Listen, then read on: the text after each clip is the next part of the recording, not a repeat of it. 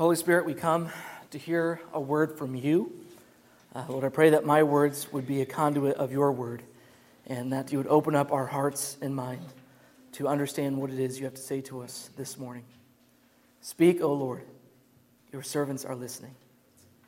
Amen. So, Daisy and Laura got to go to the Brookfield Zoo this week, and I wasn't able to attend with them. I had to do some other things, so I, I, I was sad to miss out because I, zoos are great. I love the zoo. Does anybody love the zoo here? Everybody love the zoo? We got some zoo fans in the house. Uh, zoo's awesome. Love seeing all those majestic animals, those amazing, you know, the giraffes and the, the bears and the tigers and the lions. And it's, it's amazing that you get to see these things so up close. And uh, so I was excited to get the report back from Daisy because she's starting to say kind of two or three word sentences and you can, she can kind of tell, tell me what happened. And, and so I'm, I'm looking forward to her to tell me about the zoo. And, and so she gets back and we ask Daisy, you know, Daisy, who, who did you see at the zoo? What did you see at the zoo? And she pauses and she's thinking about it and she says, Goats. Goats. I'm like, Great, I'm glad you saw the goats. uh, and then later she told me how the gorilla fell and the gorilla was funny and it was, it was this really great thing. But, you know, when it comes to the zoo, I'm, I'm a little conflicted, uh, you know, because call me, call me a sap, call me, call me a, little, a little sad, but I'm a little sad for the animals. I'm a little sad that they're in a cage sometimes. I think about the birds, you know, and it's like a bird that's like, they're meant to like fly above the sky, but all they, all they know is this, is this little cage. And they're, they're totally ignorant of what it would be like to be free from the cage. And day after day, they wake up in this cage that just confines them to this reality. And whether we realize it or not, that is what is true of us in humanity. Day after day, we wake up in a cage, ignorant of what life could truly be like if we were set free from the sins that hold us back. Today, we're talking about the redemption that Christ offers to us, setting us free from the cage that we are born into. Because most people, they might get by okay in the cage, but, but most of us realize something's not quite right. I was made for more than this. There's something more to this life that I was meant to live. And the Bible describes us, this, this state that we're in, as that we're in slavery to sin, to ourselves, to Satan, and to death. And we're not even fully aware that this is the case. I invite you to turn in your Bibles with me right now to uh, 1 Peter chapter 1. We're going to be looking at uh, that passage today. And in verse 14, Peter says, As obedient children, do not conform to the evil desires you had when you lived in ignorance. You see, in other words, you didn't even know that you were in this cage, you were unaware. And you see, the reality is we all have these desires within us. We all desire things, we want things, and, and most people just think that's kind of your instinct. That's what you're supposed to do. Follow your desires. Or in the adage of today, just, just follow your heart, trust your gut. But, our, but what people don't realize is that our hearts are full of evil desires that bring destruction in our lives. Our hearts are full of envy and greed and lust and selfishness and sloth and all kinds of things. And what happens is we just become like animals obeying our instincts. And we're, we're caged by that. Like a bad drug, we're tricked into thinking that life will be more fulfilling in sin, but it's actually the opposite. We end up feeling empty and guilty and full of shame, and the very thing that we thought would bring us life is now what is enslaving us now. That is what happens when we become enslaved to sin. Peter calls it in verse 18 the empty way of life. So, we're in our series on the cross, and we're talking about how Christ is our Redeemer. How does the cross set us free from this empty way of life? How does the cross set us free from sin that keeps us in this cage? And what does it mean to say Christ is our Redeemer? And now, before I can get into any of the main points of my sermon or the text today, I need to set a little bit of context. Now, the word redeem has a lot of meanings in our culture, and not all of them are biblical meanings. But I, this is one definition from Merriam Webster that I think is what the Bible is getting at. And it means to free from captivity by payment of ransom. So, in other words, when, when someone is taken hostage, you know, the people who, the, the, the captors will set a price, and that price is called the ransom price. And so, to get the people out of captivity, you have to pay the ransom to free them from the hostages. So, that's kind of what the meaning of that word is. That's kind of the language we're dealing with here. But every good Jew would know what redemption meant. Every good Jew would know what redemption meant because the Jews, they rehearsed the stories of God over and over. In fact, every year they would rehearse the biggest story of redemption that they had ever known. And that story was the story of Passover. Passover. Because this was a story of how God had redeemed his people out of slavery in Egypt so that they could be his holy people in the world. Let me give you one example from Deuteronomy chapter 7 verse 8. It says it was because the Lord loved you and kept the oath he swore to your ancestors that he brought you out with a mighty hand and redeemed you from the land of slavery from the power of Pharaoh king of Egypt. So every Jew would know, yes, God is our redeemer because he has redeemed us out of the slavery that we were in back in Egypt and he did it at Passover. So fast forward to Jesus who is launching this kingdom movement. And toward the end of his life, everything is heading towards this cross. And it's getting closer and closer. And you know what? His Last Supper takes place when? At Passover. At Passover. How interesting is that? Friends, I cannot emphasize enough how important it is to understand that the cross and the resurrection happened at Passover because that is the lens from which we need to see what is going on in the story. Let me give you a hypothetical that maybe might help you understand this. Let's say, hypothetically, that the South wanted to become their own nation again. They wanted to revolt against the North. And uh, they said, and they're getting in their, their meeting, and they say, okay, well, what day should we declare this, this war against the North? What day should we revolt? And they might say, well, well maybe we could do New Year's Day. And that would kind of send the signal that, hey, we need a new start, it's a new year, it's a new time, it's a new season and would kind of give that would give the meaning to what they were doing. Or maybe they would say, "Oh, let's do let's do Cinco de Mayo," and all of a sudden you think, "Well, hold on, is is Mexico joining with them? Is this is the, the South and Mexico teaming up?" I mean, that would give you a totally different meaning if they chose that day. And if they chose July 4th, the meaning would be absolutely clear. We are declaring a revolution. We are declaring our independence just like it happened in 1776. Don't each of those days, doesn't the day that they choose determine the meaning they give to their movement? And the same is true with Jesus in Passover. Because, see, Jesus, he had different options. There's all kinds of Jewish holidays and festivals and things going on. It could have been tabernacles. I think most Christians would presume, they would think that Jesus would have chosen what we talked about last week the Day of Atonement, where the sacrifices were made for the sins of the whole people. But interestingly, Jesus did not choose that day. Because the fact that Jesus was crucified and rose again during Passover means there's, there's a whole lot more going on. And it should reorient everything that most Christians think about when they think about the cross. Because it's much, much bigger than just a sacrifice for sin. Certainly, it includes that. It include, that's part of it. But it's a, a more cosmic, expansive story of how God is redeeming the world. Because the cross happened at Passover. The cross is primarily about redemption. Because it happened on Passover, it's about redemption. It's a rescue operation. It is God redeeming his people from the land of slavery and the power of sin. So, that is the context for what we're dealing with this morning. So, what does it mean to say Christ redeems us? That's what I want to dive into. Number one, Christ redeems us from slavery to sin. Christ redeems us from slavery to sin. Verse 18, 1 Peter chapter 1.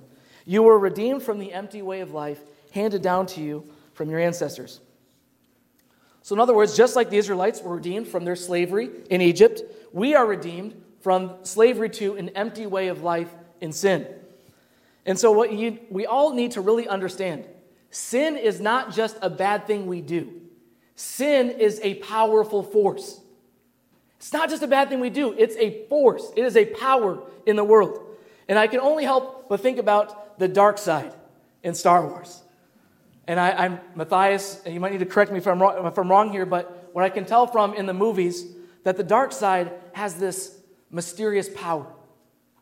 That when people begin to contemplate it, when they begin to give themselves over, over to it and they give into the dark side, it gains a stronger foothold in their life. It gains a power over them in their life. And all of a sudden, you're Darth Vader. I mean, that's what happens. He gives himself over to the dark side. Before you know it, it's mastered you, it's taken over. And I, I want to give you an example of how this works in Scripture. Genesis 4, chapter 7. God warns Cain. He says, Sin is crouching at your door, it desires to have you. Sin lurks, it crouches, it desires to overtake you and to rule our lives. And when we give into it, when we let it in our lives, it gets it gains greater power. It gets a greater foothold in our lives. And Paul says it this way in Romans 6, he says, "Don't you know that when you offer yourselves to someone as obedient slaves, you are the slaves of the one you obey, whether you are slaves to sin, which leads to death, or to obedience, which leads to righteousness." In other words, if we offer ourselves to sin, it gains a power and we're enslaved to that, that power. You know, growing up in Grand Rapids, Michigan, you get used to, sli- uh, to swimming in Lake Michigan. And uh, it's, a, it's a great thing to do in the summer. And, um, you know, and occasionally the, the waves would get really big uh, and, and to be fun to go out there. But my mom would always warn me you have to be careful of this force called the undertow. Because the undertow is it's the force of the waves dragging you out further into the lake. And it can get so powerful that before you know it, you're out, you're way out in the middle of the lake and you could drown. And honestly, as a kid, I was a little annoyed by, at my mom. As, can you believe that that would happen? I was a little annoyed because I did. I wanted to go out into the waves. I want. I thought it was a dumb rule because it would be fun. But the reality was, if the undertow was strong that day, I could get dragged away to my death. You see, God's laws, they're not just dumb rules, they protect us from the power of sin that drags you away from God and leads to our spiritual death apart from God. There's a famous quote that says, Sin will take you farther than you want to go, keep you longer than you want to stay, and cost you more than you want to pay. We become slaves of sin when we offer ourselves to sin. And, and just like the Hebrew slaves, we're born into it. We are born into this state. And we weren't taught differently. We weren't taught a different way of life. Many people are told this is just normal. Like the, the animals at the zoo, this is reality. This is how it is. And this is what Peter says in verse 18. He says, This way of life was handed down to you from your ancestors. You see, because the people Peter was writing to were Gentiles and they were taught to worship idols, things that weren't really gods, and they were taught to follow just their evil desires, that that was normal, that that was a part of life, that you should just do that. And the reality is, we too are also handed down a way of life from our communities, from our culture. You know, because what culture you live in, what context you live in, is going to get down into you in a deep way. It tell, your culture tells you what success looks like, what you should value, how you should spend your time and money. And, it's, and it so gets into our minds, it's, it's, it, the danger is it's so invisible. It's like a fish swimming in water. You know, they don't even know it's there. That's how culture is uh, in our lives. And much of what our culture teaches us will enslave us in an empty way of life.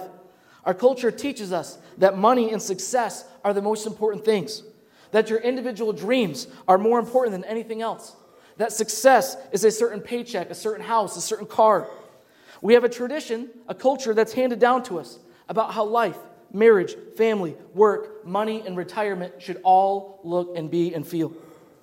And I thank God that many Christians are beginning to see that the, the culture, the way of life that's been handed down to us, this narrative of American dream, this narrative of materialism, is we're beginning to see that yes, that is an empty way of life. Because many people just do what their culture has taught them to do. They haven't evaluated the way of life according to the Word of God, and it drags them away to slavery. And not only are we handed a way of life from our culture, we're also handed a way of life by our families. You know, much of our core beliefs, our values, how we see life is determined by the families that we grow up in. And modern counseling knows this. Dan Dolber, am I right?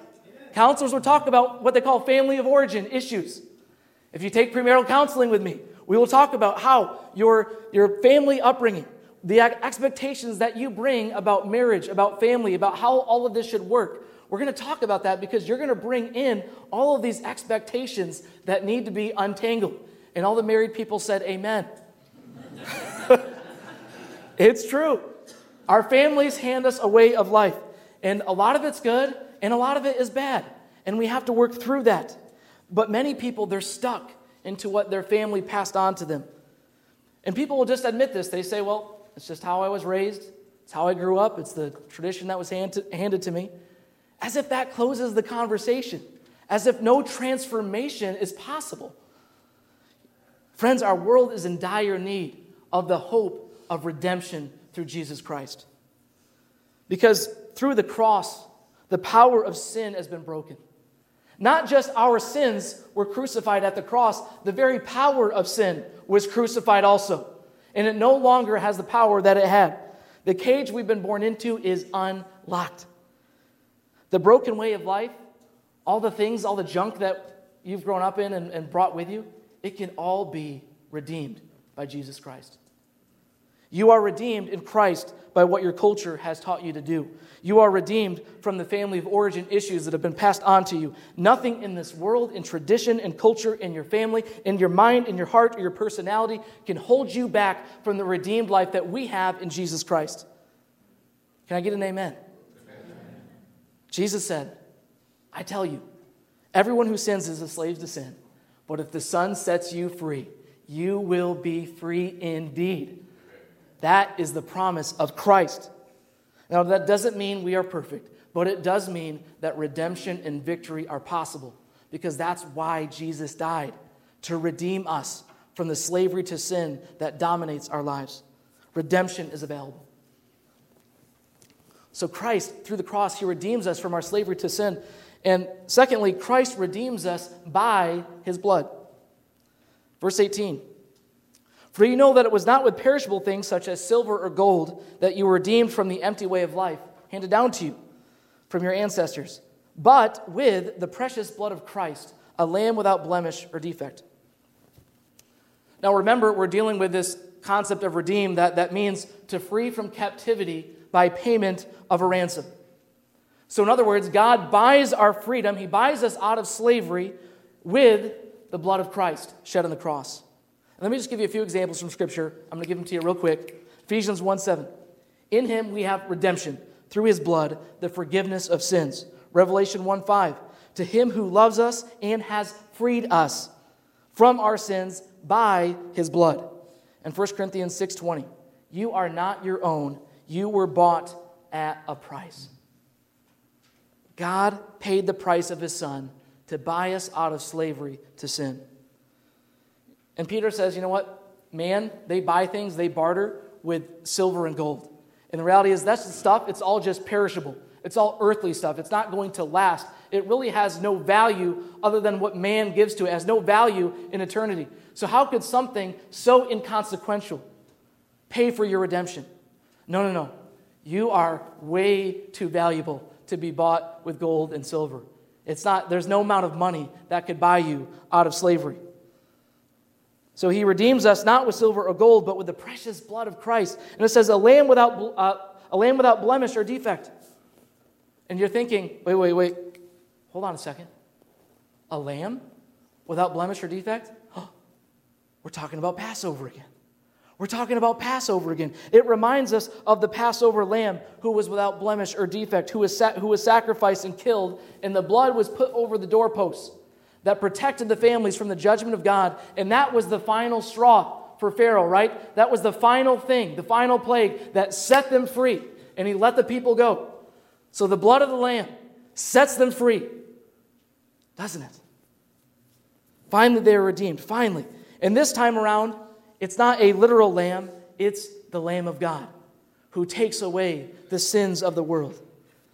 And friends, this should remind us all of how valuable we are in the sight of God. How valuable we are. There's a story of uh, a young boy who lived in New England seaport, and he loved to watch the boats come by. He loved to watch the boats to see their daily catch. And one day he decides to build a little sailboat all his own. And he worked for weeks, every day, making this boat and making sure all the details were just right. And finally, the big day arrived. He went down to the shore to proudly place his own boat in the water. And all of a sudden, as he's kind of standing there triumphantly watching his boat next to the other ones, he suddenly, he suddenly notices the wind picks up. And before he has a chance to get there, he sees his boat drifting away. And he wants to run after it, but he can't. It's too late. The boat is gone from his sight. And the little boy was so heartbroken because he spent so much time making that boat. And the little boy came back every day for a month. He would walk down to the shoreline and look around.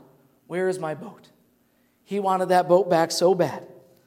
And finally, one day in the market, he saw his boat unexpectedly in a store window. And so he excitedly ran into the store and he tells the, the woman at the desk, he says, Ma'am, ma'am, this is, this is my boat. I made this boat. And he kept pleading and pleading with her, and, and all she could say was, I'm sorry, I don't know about this being your boat, but this boat costs $2. And the little boy protested, No, you, you, you don't understand. This is my boat. And he kept protesting, but to, again, to no avail. The boat cost $2. So he reaches into his pocket and scrounges up how much money he can get, and he gets finds $2 and he pays to get his own boat back. And as he's, as he's leaving the store, he's clutching the boat in his hands. And he says to the little boat, he says, Little boat, you are twice mine. You are mine because I made you, and you're mine because I bought you. Friends, this is what God says to each one of us Little son, little daughter, you are mine. You are mine because I made you, and you are mine because I bought you. And he rejoices over you with singing. His compassion, his love is so stirred up towards you because he made you, because he bought you. You are his. You were bought with the precious blood of Jesus Christ. And there is nothing in this world, no power of hell, no power of sin, no power of anything that can take you out of his hands. Nothing can separate you from the love of God that we have in Christ Jesus. You are mine because I made you, because I bought you. So Christ, He redeems us by His blood that He paid on the cross. The last point I want to make this morning is Christ redeems us for holiness. He redeems us for holiness. Now, we've been working backwards a little bit because the start of this passage, Peter is encouraging the people to pursue holiness, to be holy. In fact, he's commanding it. Verses 14, he says, As obedient children, do not conform to the evil desires you had when you lived in ignorance. But just as he who called you is holy, so be holy in all you do. For it is written, Be holy because I am holy. Peter is saying, you're, you're children of God, and children are supposed to imitate the parents. We're children of our Heavenly Father, and He is holy, so therefore we should imitate His holiness. You know, I think most Americans think of being free, or the word freedom or redemption, kind of that whole concept they think about it as, as just a good unto itself, that, that just being free is the end goal. You know, you, you think about the 1776, we're going to declare independence. Because the worst thing is the worst thing in life could be is someone else telling you what to do. You know, and so we and so we have this idea that freedom is the ultimate good. And because we're Americans, when we think about freedom and redemption, we transport that thinking into the Bible. And that is fundamentally wrong. Because that is not the Bible's vision of freedom. That is not the Bible's vision of redemption. That is not why God has freed us. You know, God sets us free so that we can live how we were created to be. You know, it's not as if, you know, God sets the people free in Egypt and he says, "All right, go on now. Go do whatever you want. Go be free." No, he doesn't do that. What does he do? He gives them the law. And he says, "You're going to be a special people. You're going to be my kingdom of priests. You're going to live a holy life so that you can be different and stand out in the world.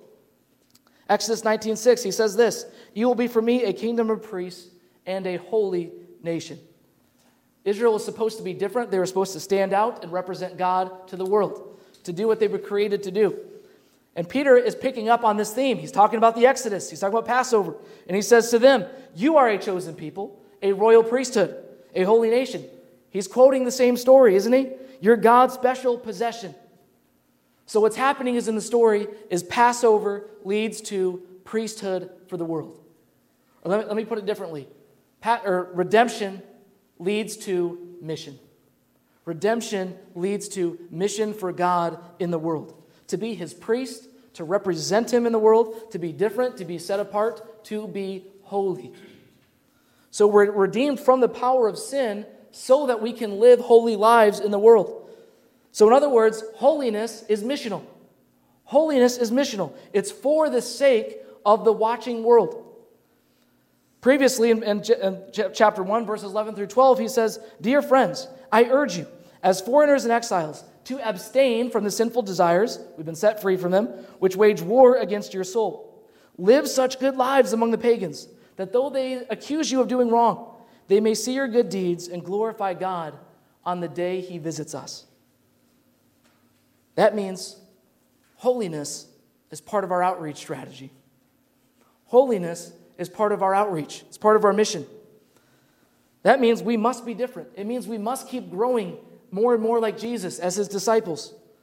And everywhere we go, we have to remember we represent the Lord. We represent Jesus Christ. And we have, we have to ask ourselves are we giving Jesus a good reputation? Are we giving Jesus a good reputation in the community? Do we allow sin just a, a little leeway in our lives? How are we doing with the deadly sins? Lust and gluttony and sloth, envy, anger and greed and pride. Are we willing to pursue holiness, not just for ourselves, but for the sake of the world? And that means holiness isn't just a private thing that we do, it's not just between us and God. Actually, holiness is for the watching world. And that means that we must have relationships with the watching world. Because our holiness can't make a difference unless they can see it, unless they can know you, unless they can see our behavior. And so that means we do need to be building relationships in the community, doing things that are outside the walls of this church. So that can, people can see that we are God's holy people. That we're not perfect, but that we are set apart and different. Because God has transformed our lives. So let me recap. Christ redeems us from slavery to sin, He redeems us by His blood, and He redeems us for holiness. So let me ask you what sin are you still holding on to, to even though Christ has set you free? What has been handed down to you that you need to be set free from? Is it something in our culture? Is it something you learned from the family you grew up in? Is it something in your personality, even? What do you need Christ to redeem you from? Also, I want to ask where are you getting your identity from? Where are you getting your value? Do you know that you are His because He made you, because He bought you? Do you have the security that you need in Christ because of what he's done. And final, final question Are you living a lifestyle that is worthy of the price that Christ paid to buy you back? Are we representing him? Are we giving him a good reputation to the people around us? Because that's what we're called to do. Friends, Christ has unlocked the cage of sin and death. You are now set free to go into the world. You're sent out in the power of the Spirit to be free and to declare the praises of him who has called you out of darkness and into his wonderful light. May Christ redeem you from sin by his blood and for a missional holiness in the world. Amen.